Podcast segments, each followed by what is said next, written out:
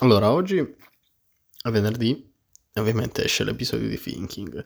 E c'è un episodio, esattamente in questo giorno, che è molto, molto, molto interessante. A parere mio è uno di quegli episodi magari anche non di lunghissima durata, ma che intrattiene. Intrattiene perché sono argomenti che riguardano domande esistenziali, le famose domande metafisiche, quelle domande alle quali non si può trovare una risposta o non siamo tutt'oggi in grado di trovare una risposta, quindi figuratevi nei secoli passati, nei secoli precedenti. E dunque, mio caro Andrea, di quale episodio stai parlando? Come si chiama questo episodio? Cosa trattiamo oggi? Indicami, illuminami. E lo farò, lo farò esattamente adesso. Tutto si è fondato sul titolo La natura dell'uomo. La natura dell'uomo, perché questo titolo? La natura dell'uomo è un titolo abbastanza interessante, già di per sé. È un titolo che ha a che fare con due soggetti, la natura e l'uomo. La natura noi la conosciamo mondo, nel mondo odierno come una forza, una forza che è in grado di sovvertire chiunque e qualunque cosa, una forza che è indominabile, una forza che viaggia da sola nel buio, nella luce celata agli occhi di qualunque animale o essere vivente che sia presente in questa terra. Eppure è interno ad ognuno di essi e questa è la roba più stravagliante, possiamo dire più fenomenale che troviamo oggi nei riguardi della natura. Ho detto strabiliante prima, forse ho sbagliato. Vabbè, eh, non ricordo esattamente, ho la testa proprio nel, nell'argomento in sé, è qualcosa di fenomenale. Comunque, e poi abbiamo l'umano. L'essere umano è un essere, parere mio, tutt'oggi sconosciuto.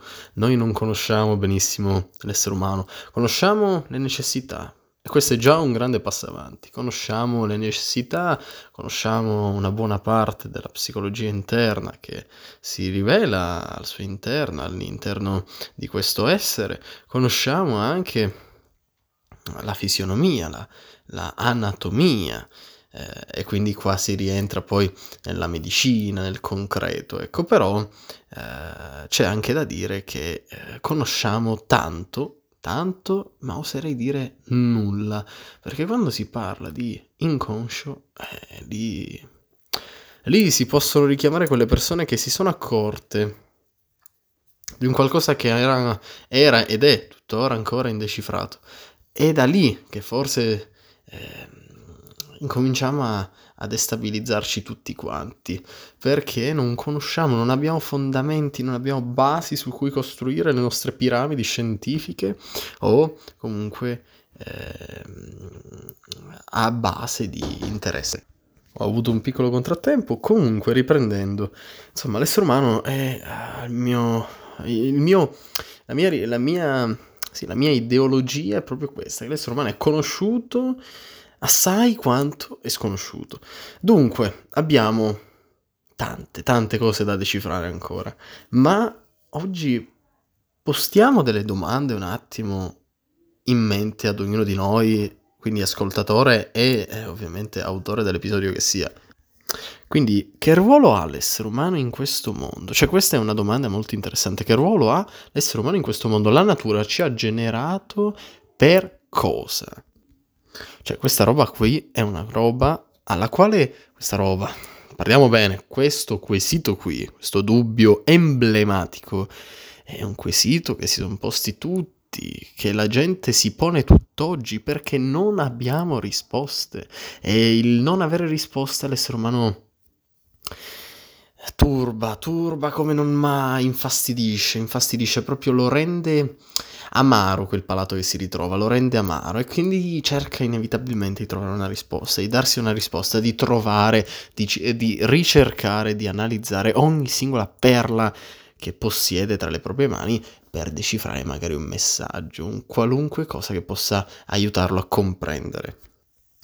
Cosa rappresentiamo invece agli occhi del nostro creatore, la natura? Cioè la natura esattamente perché ci ha generati. Perché? Perché che, che motivazione potremmo darci? Ecco.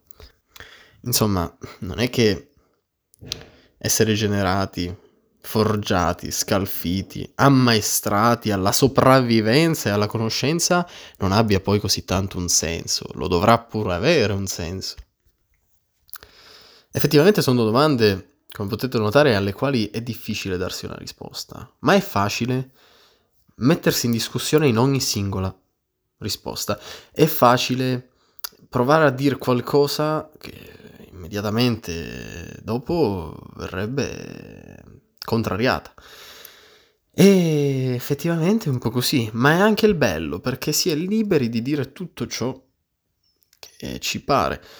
Ovviamente tutto deve avere un senno logico, perché se no non ha granché senso, ma incominciamo a dire che... Cominciamo a dire una cosa certa, ecco. Siamo stati plasmati per una motivazione che tutt'oggi è sconosciuta. Alla certezza e all'autentici- all'autenticità sono ancora incomprese queste risposte. Noi non conosciamo l'autentica motivazione per la quale siamo stati realizzati. Eppure l'essere umano, sentite qui, è interessante, ha sempre avuto la sua missione. Cioè noi, eh, in ogni singolo periodo della nostra vita abbiamo sempre avuto una missione. In ogni singolo periodo della storia abbiamo sempre avuto una missione. In ogni singolo periodo della preistoria abbiamo sempre avuto una missione. Non, si, non ci siamo mai, mai fermati. Mai. Sempre, sempre, obiettivo dopo l'altro, obiettivo dopo l'altro, via, via, via, scalfisci tutto, eh, rendi tutto tuo, eh, prendi, acquisisci, impara, costruisci, sempre, sempre, sempre così, così fino al giorno in cui vi sto parlando, fino ad oggi. Tutto così, immaginatevelo come un flashback, che vi passano proprio mm, le, le scimmie, poi eh, l'Homo sapiens, poi ti passa eh, la, l'invenzione della ruota, ti passano gli imperi, ti passano, ti passano tutte queste robette qui, queste immagini, e tu incominci a decifrare che l'essere umano non è mai stato fermo, mai è sempre stato in movimento, se non con le mani con la testa, se non con la testa ehm, con le mani, doveva costruire, doveva inventare qualcosa che rendesse più comoda la vita, doveva eh, incominciare ad analizzare, eh, nacquero gli scienziati, i filosofi, nacquero, cioè, comprendete la grandezza di questo argomento. Ma Andrea, qui sei troppo ampio, riduci un attimo la, la tua antologia. Eh sì, avete ragione. In sintesi, dal semplice bisogno primario al semplice bisogno secondario, l'essere umano si è sempre mosso per questi due bisogni. Ovviamente nella preistoria il primo era quello prevalente, il secondo spuntò, si fece strada col tempo per differenti motivazioni, dipendenti da varie caratteristiche, varie circostanze che ai tempi erano l'habitat, il contesto storico. Ovviamente se siamo nel Medioevo è normale che magari eh, come bisogno secondario tu da uomo, da soldato possa avere la spada. Insomma, eh, ci sono varie situazioni, ma nel suo possiamo ridurre il tutto in questa semplice fra- frase, dal semplice bisogno primario al, se- al-, al bisogno secondario. La cosa più stramba, più strana, più esorbitante è che siamo chiari.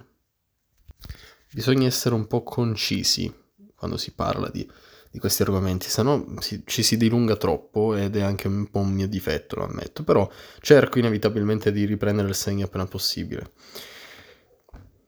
Noi non sappiamo cosa significhi vivere senza bisogni, senza esigenze. Non lo abbiamo mai provato. Nella nostra vita c'è sempre qualcosa da rincorrere e nella storia stessa dell'essere umano c'è sempre stato qualcosa da rincorrere. Conquista, la riconquista, la vittoria, ehm, la casa da acquistare, il lavoro da mantenere, la famiglia da costruire, la ragazza da trovare. Madonna, ragazzi, c'è sempre stato qualcosa. Sempre, sempre sempre. L'essere umano Se c'è una cosa che la storia ci dice, che, che tutto ci dice, non la psicologia, che tutto ci dice, è che non sappiamo cosa significhi vivere senza bisogni.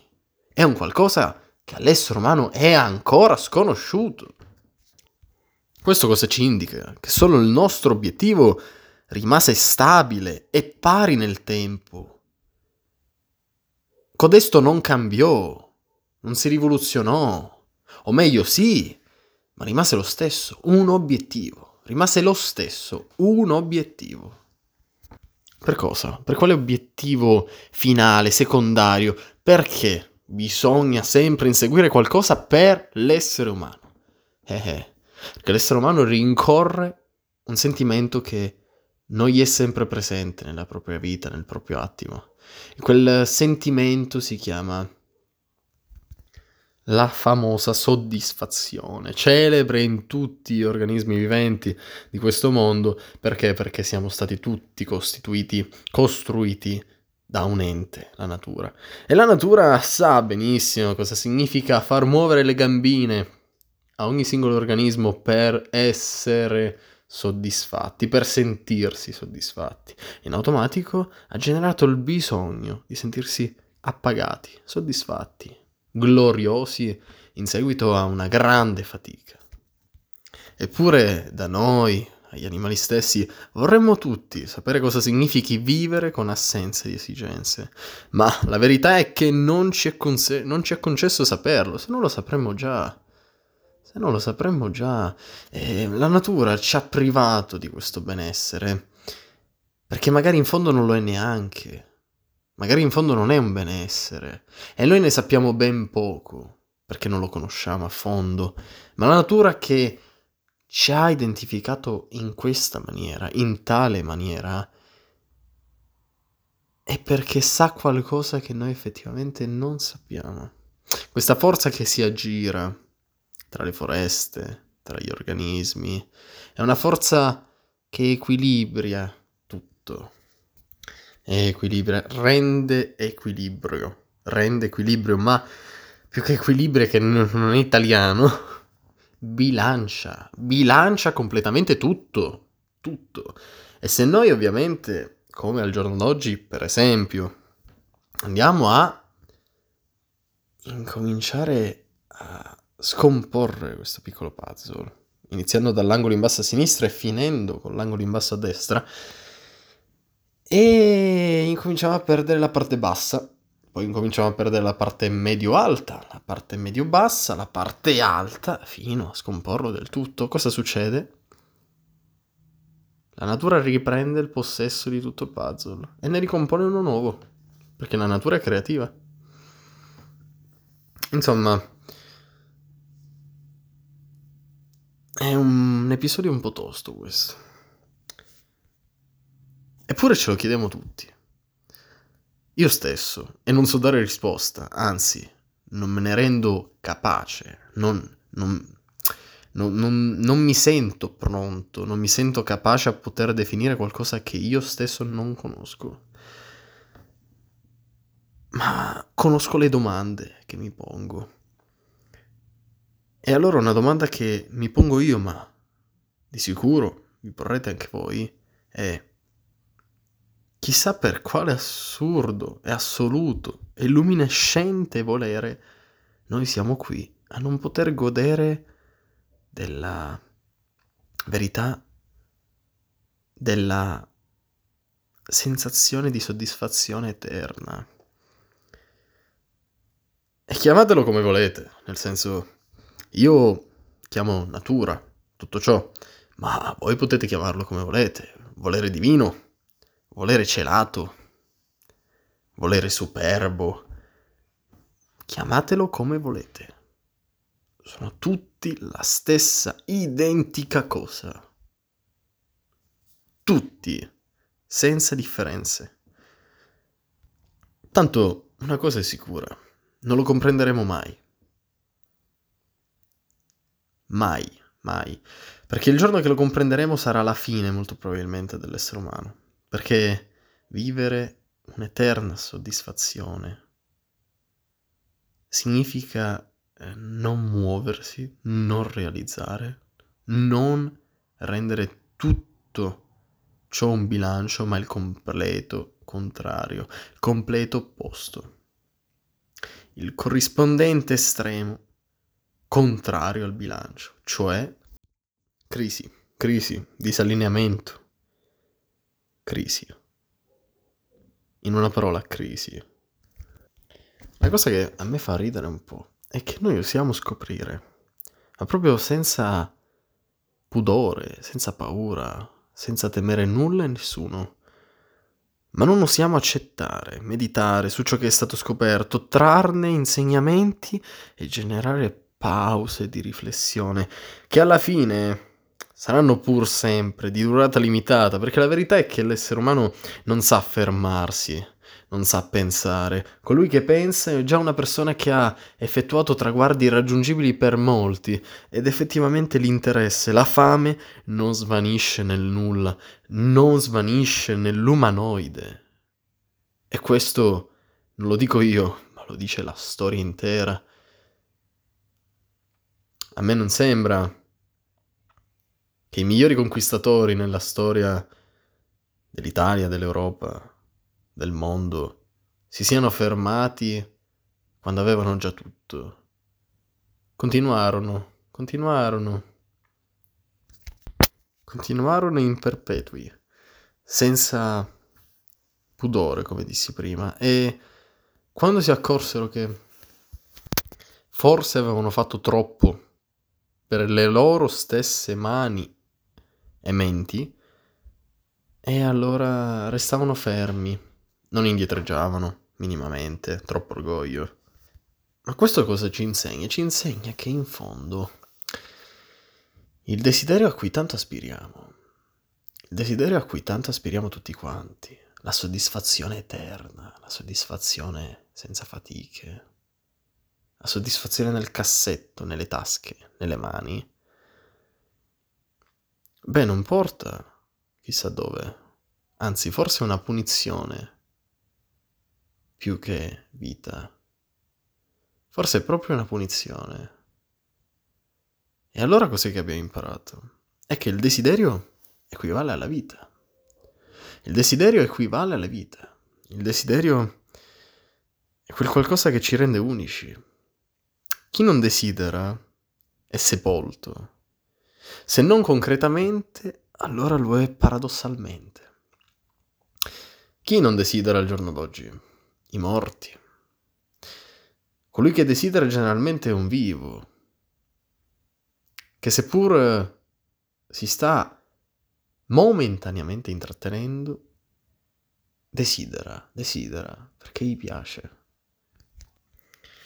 Ma non è che mi riferisco solo agli umani, gli animali stessi desiderano, desiderano avere la pancia piena, desiderano avere un fiumiciattolo da cui bere a due passi dalla propria tana, dalla propria casetta. Le madri desiderano avere dei figli e sfamarli senza morire. I padri desiderano mantenere il proprio potere, dominio su un appezzamento, su un terreno, senza rovinarsi la vita, senza perdere un occhio in un, in un qualunque combattimento. E quindi da qui possiamo notare che la natura esplicita tutto ciò attraverso gli organismi stessi, attraverso quel che avevo chiamato prima la bilancia, l'equilibrio. Vedete, noi, come dissi già in qualche episodio precedente, noi siamo in un'era, in un'epoca, in un secolo in cui siamo veramente colmi di scienza, colmi, colmi, colmi, sino al midollo. E vedete la, la spinta, la forma, la motivazione, meglio dire lo stimolo che riguarda tutto ciò, è la pura credenza che la risposta a queste domande la si possa trovare negli organismi. Non nel senso in cui ho appena narrato io a voi, ma nel senso in cui ehm, in, un senso più fisico, in un senso più concreto, in quel celebre senso che ehm, rende il tutto analizzabile tramite delle operazioni eh, nei riguardi della materia anatomia, oppure una semplice analisi di ogni singolo organismo fino al dedurre dei dati statisticamente provati e che i, i, gli stessi verranno universalizzati per milioni di organismi viventi simili a quelli analizzati. Bene, siamo proprio in quest'epoca e eh, noi oggi stiamo studiando e analizzando ogni singolo e plausibile organismo, cioè, mm, ma lo notate dappertutto, lo notate su Google, lo notate sulle notizie. I, i propri bisogni, analizziamo anche le, le proprie caratteristiche, sino al definirlo eh, addirittura in un mondo virtuale, perché cioè, non è che facciamo fatica a realizzare al PC uno squalo al giorno d'oggi, anzi lo conosciamo talmente bene, talmente nei dettagli che eh, possiamo realizzarlo in ogni singola angolazione prospettiva sino all'interiora. Quindi... Eh, e quindi Andrea dove vuoi arrivare? È, ehm, è divenuto quasi insopportabile e inaccettabile non conoscere la longevità di una qualsiasi specie animale. Cioè, siamo arrivati a questo punto, siamo arrivati al punto che è impossibile non poter conoscere eh, l'età di una balena, è impossibile non poter conoscere l'età di un leone, la vita media, è impossibile non poter conoscere eh, il eh, cibo preferito del leone, ehm, la propria nutrizione. Insomma, stiamo iniziando ad abituarci a tutto ciò che circonda. Poi con Google per la maggiore, longevità comunque significa durata della vita media, durata della vita. Per esempio, riprendiamo la, la, la, l'esempio della, della balena. La, la balenottera azzurra ha, una, ha un arco di vita, um, comunque un, un, una, una, quantità di anni che non sono proprio superflui, sono eh, più che superficiali abbastanza, eh, abbastanza profondi e precisi, ma anche accurati. E nel suo mh, mm, vive in media quanto un essere umano. Pensate un po', 80-90 anni. Questo, questi sono gli estremi massimi dell'età di una balena, di una balenottera azzurra. E la balenottera azzurra poi non è eh, destinata a un solo habitat, si muove tranquillamente tra oceani e mari aperti, quindi senza problemi. È anche strano, eh, forse addirittura ironico, ma reale, eh, pensare che probabilmente c'è una balenottera azzurra in qualche mare, in qualche mare o oceano, che nacque precisamente il tuo, sia giorno che anno di nascita. Cioè, eh, questa è una roba che fa strano, vero? Fa strano. Però grazie a questi dati possiamo saperlo. Eh, il problema qual è? È che alla fine scopriamo queste robette qui, non domande esistenziali. Non sono nessuno per dirlo, anzi, non, non mi ritengo proprio nessuno per dir la mia e non la voglio dire, però e c'è questo che forse oggi scambiamo con la pausa di riflessione, con la meditazione, con l'estrarre insegnamenti da questi dati scientifici ed è il continuo analizzare dato dopo dato, non dato e analisi del dato per comprendere l'insegnamento della natura, no. Eh, dato dopo dato, dopo dato, dopo dato, dopo dato, punto, archivio completato, balenottera azzurra, to, 80-90 anni, poi eh, tipologie, i colori, eh, la pancia quanto è grossa, eh, insomma, scienza. E c'è una cosa che ritengo importante dire alla fine di questo episodio. L'essere umano deve ancora in seguito a millenni trascorsi in contrattempi, trovare la pace nei sensi e nei sentimenti. Questa è proprio una frase che secondo me racchiude il tutto. Bene ragazzi, l'episodio è di 25 minuti, tosto, lungo, ma fondamentale. Noi ci vediamo al prossimo episodio lunedì, auguro a tutti un buon weekend e wow, quanti argomenti interessanti ultimamente.